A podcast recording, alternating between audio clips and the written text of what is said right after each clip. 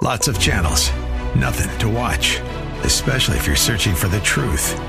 It's time to interrupt your regularly scheduled programs with something actually worth watching. Salem News Channel. Straightforward, unfiltered, with in depth insight and analysis from the greatest collection of conservative minds like Hugh Hewitt, Mike Gallagher, Sebastian Gorka, and more. Find truth. Watch 24 7 on SNC.TV and on Local Now, Channel 525.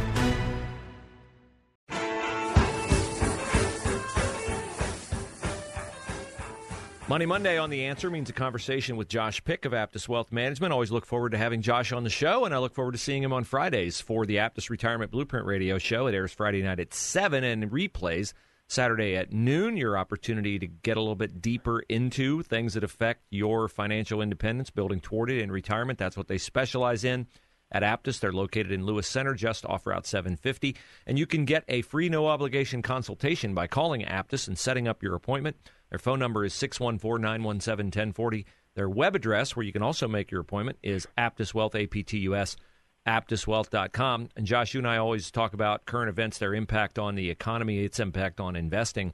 And it seems like the next big fight on Capitol Hill as the debt ceiling deadline gets closer is over whether or not Congress will agree to raise the debt ceiling. And we have some Democrats now saying that President Biden ought to negotiate. He has, up to this point, steadfastly refused to do so. What is a debt ceiling? And uh, let's just start there. What is it, and why is it important? You know, the, the debt ceiling has been in place since uh, right around 1917 in the United States. And the reason it was originally established is prior to that, any time the government wanted to spend basically any amount of money, it had to go vote on it in Congress. So anytime you wanted to do anything, which I guess was probably much more feasible back in 1917 than it is today, uh, you would have to vote. And you can imagine that if every time you need to do anything, you need to vote in Congress, it, it definitely slowed things down. So they created this kind of debt ceiling. You're allowed to do all of these things up until a point before we have to all get together and vote. Now, the debt ceiling has been raised more than a hundred times since it was originally established. And, you know, I think why investors are paying attention to it is it wasn't that long ago. I believe it was 2018 ish uh, when we were tussling in Washington over whether or not we should raise it or we shouldn't. And, you know, national parks shut down. It yeah. was hard to do business with anything government related.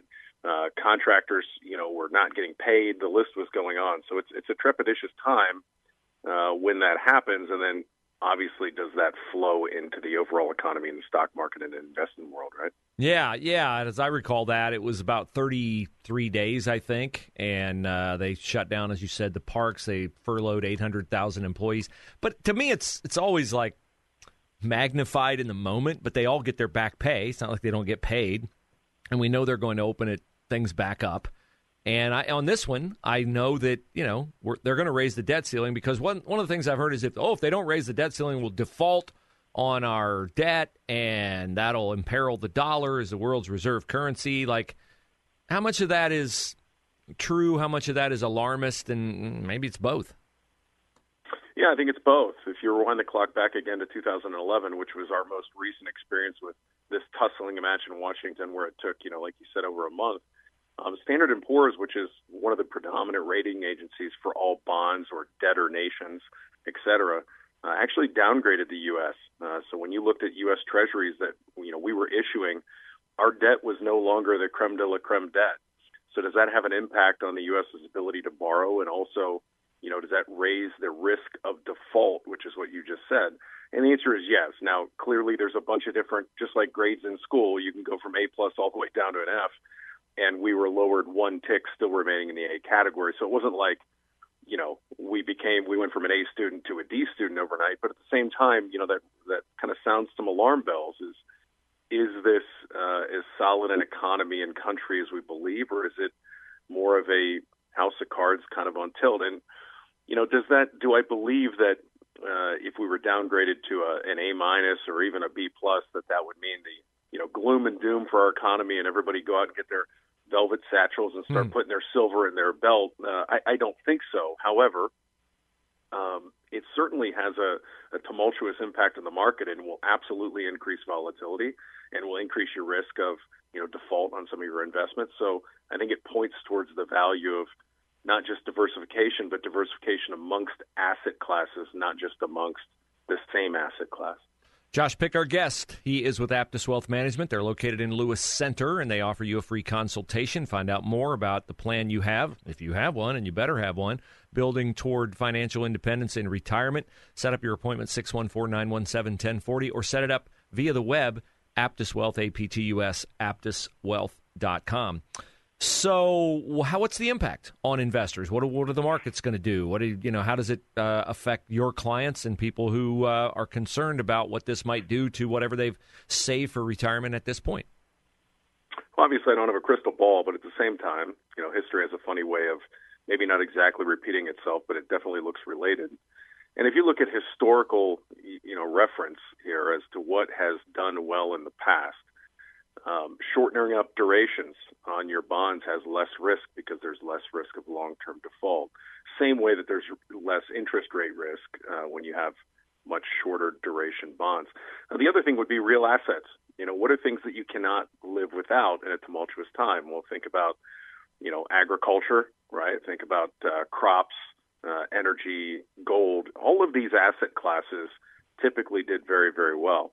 Now, does that mean that you should abandon stocks? As, uh, unfortunately, I've had several clients call me and say, you know what, I, I want to allocate 50% of my portfolio to gold, which I think is a is kind of a knee jerk overreaction.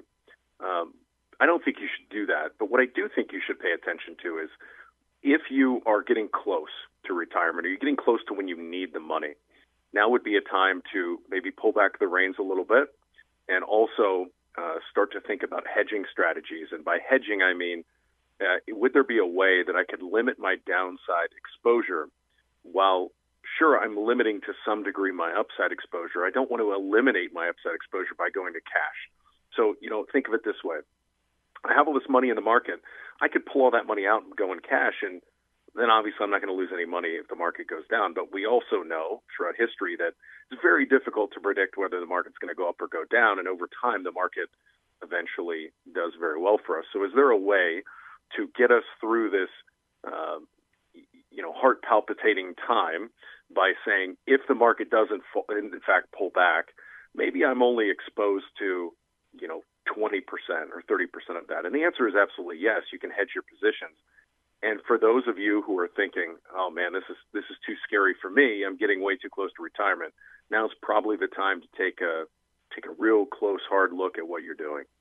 Josh Pick is our guest. He's with Aptus Wealth Management, and we hope that you will join us for the Aptus Retirement Blueprint Radio Show Friday night at 7, and we replay it Saturday at noon. They are located a bit north of 270 and 23 in Lewis Center, just off Route 750. Their number is 614 917 1040 to set up your consultation, which you can also do online at aptuswealth.com. Uh, this is, uh, to me, part of the reason why periodically people need to take a look at uh, where their money is, where it's distributed, market volatility out there. You don't want to do it every week, but how often in an economy like this or with headlines like this that we'll see played up in the news over the next however long it takes to figure this out? Uh, what's your recommendation, Josh, on people taking that kind of uh, temperature of where their investments are and uh, what maybe do you use as a predictor of what the difference in time is or the intervals of time when someone should examine uh, how they have their money distributed toward retirement? Yeah, I think it's very important to stay involved in your financial planning process, but I don't think it's as important for the you know the end retiree, if you will, unless they have uh, a really strong acumen, really strong background in investing to start making knee-jerk reactions. Now that said, uh, we're constantly modifying things, hedging positions, et cetera, just like a any money manager would do when they're buying and selling stocks.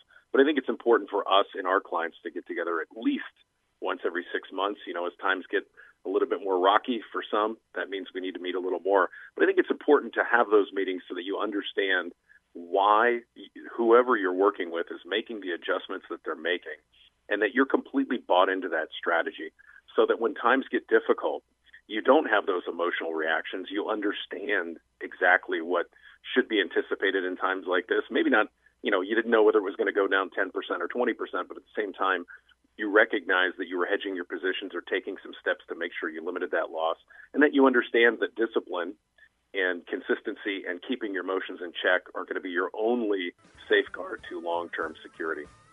Josh Pick with Aptus Wealth Management, and I hope you guys will prioritize listening to the Aptus Retirement Blueprint Radio Show Friday night at 7. We'll replay it Saturday at noon. Josh, of course, joins us every week for Money Monday. Get a hold of Aptus 614 917 1040 or aptuswealth.com. Josh, thanks for your time today. Thank you, sir.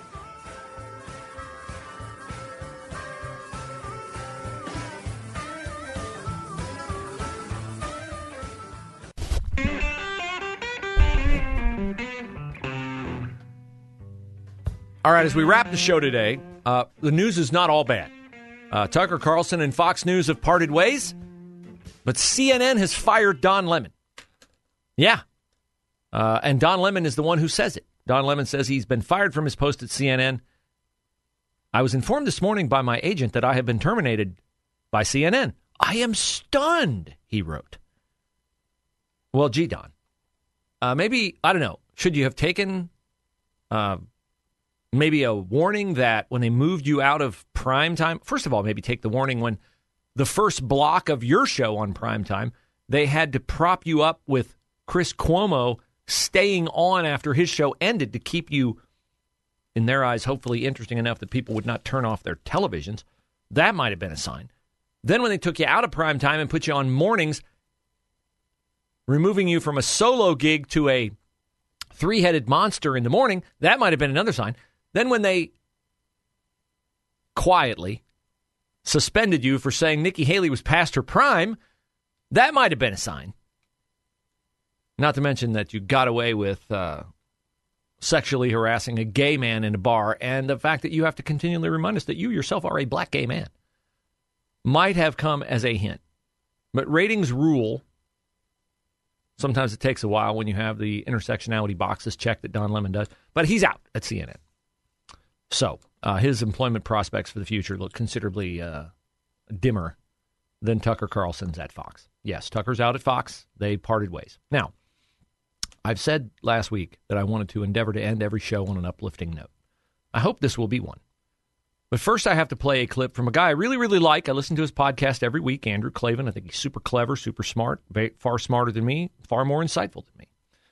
But he was answering a question in the mailbag in uh, mail to him, and he answered it this way. And I want to play it for you because it is uh, something that I think we all need to be on guard against. From Jackson Dear Klavan, I, I love your commentary about Christianity, especially how Christ was serious when he commanded us not to judge. However, I'm concerned. We get this question a lot, so I guess I have to answer it from time to time. Uh, I'm concerned how you applied this on your last show regarding homosexuality. I agree that we are not to judge their actions. It's that up to God. However, that is exactly the issue. I fail to see how it is loving to leave them alone, as you suggest. I believe that we should warn them that if they continue in their unrepentant pride and sexual deviance, they will be judged by a holy God and will not inherit the kingdom of heaven.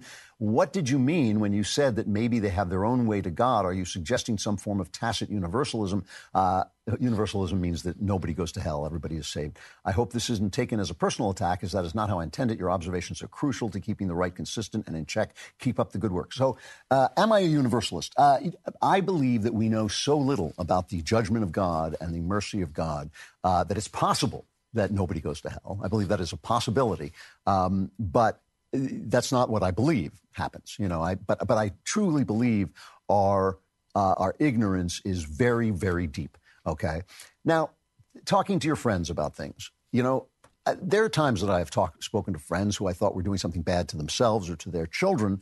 Um, in, in, this case, you know, I, I, I just, I, I really do feel that if a gay person is in front of me on the line to uh, the whole the pearly gates and he says, "Well, you know, I helped the poor, and I loved my neighbor, uh, and I, I, loved God, uh, but I was gay, and I did have a partner." Uh, and I come up and say, "Yeah, I, I, never loved anybody. I never helped anybody." Uh, you know, it's going to look a lot worse for me than it looks for him. That's what I believe.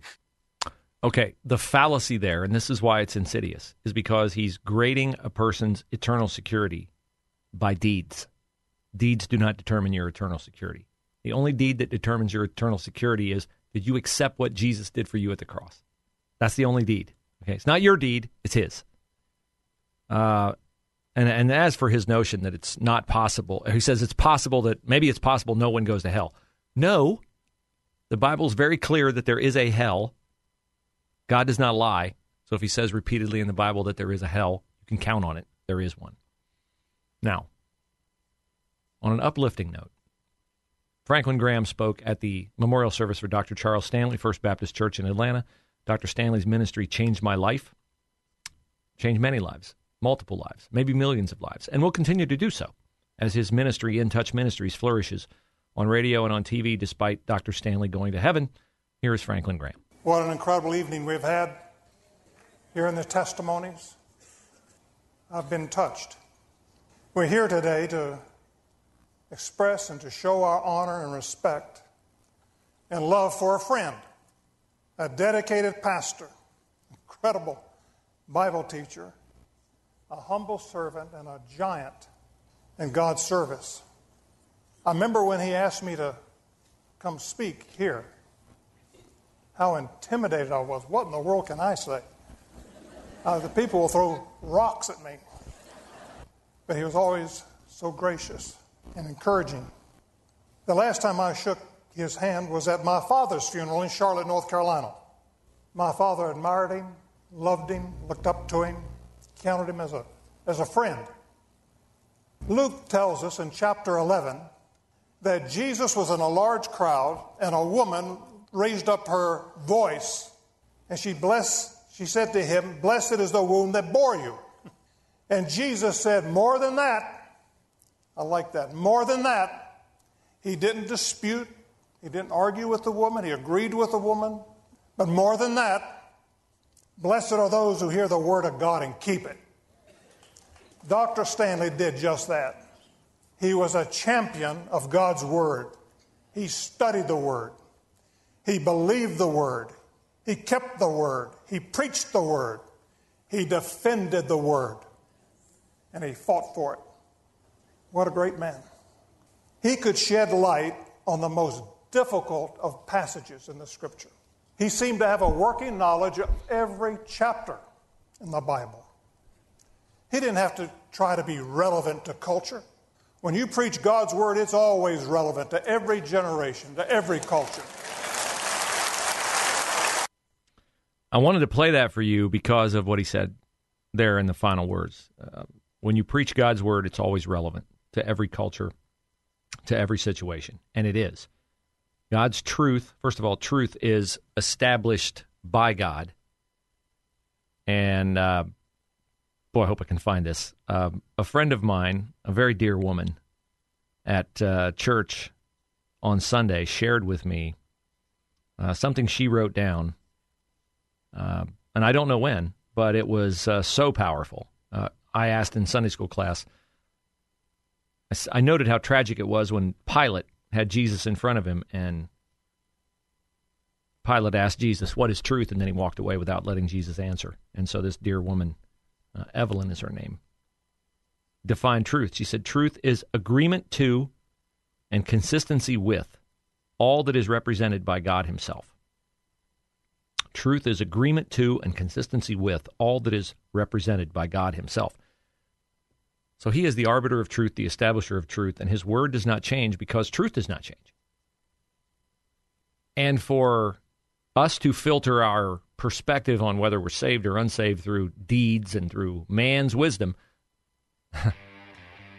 the Bible says, "The I will, the wisdom of the wise I will frustrate. I will shame the intelligence of the intelligent. The wisdom of man is foolishness to God." So it's not complicated, it's not hard, it's very simple. Read what the Bible says and let it talk to your heart about morality, about how to treat others, about how to worship God, and about what authentic faith is.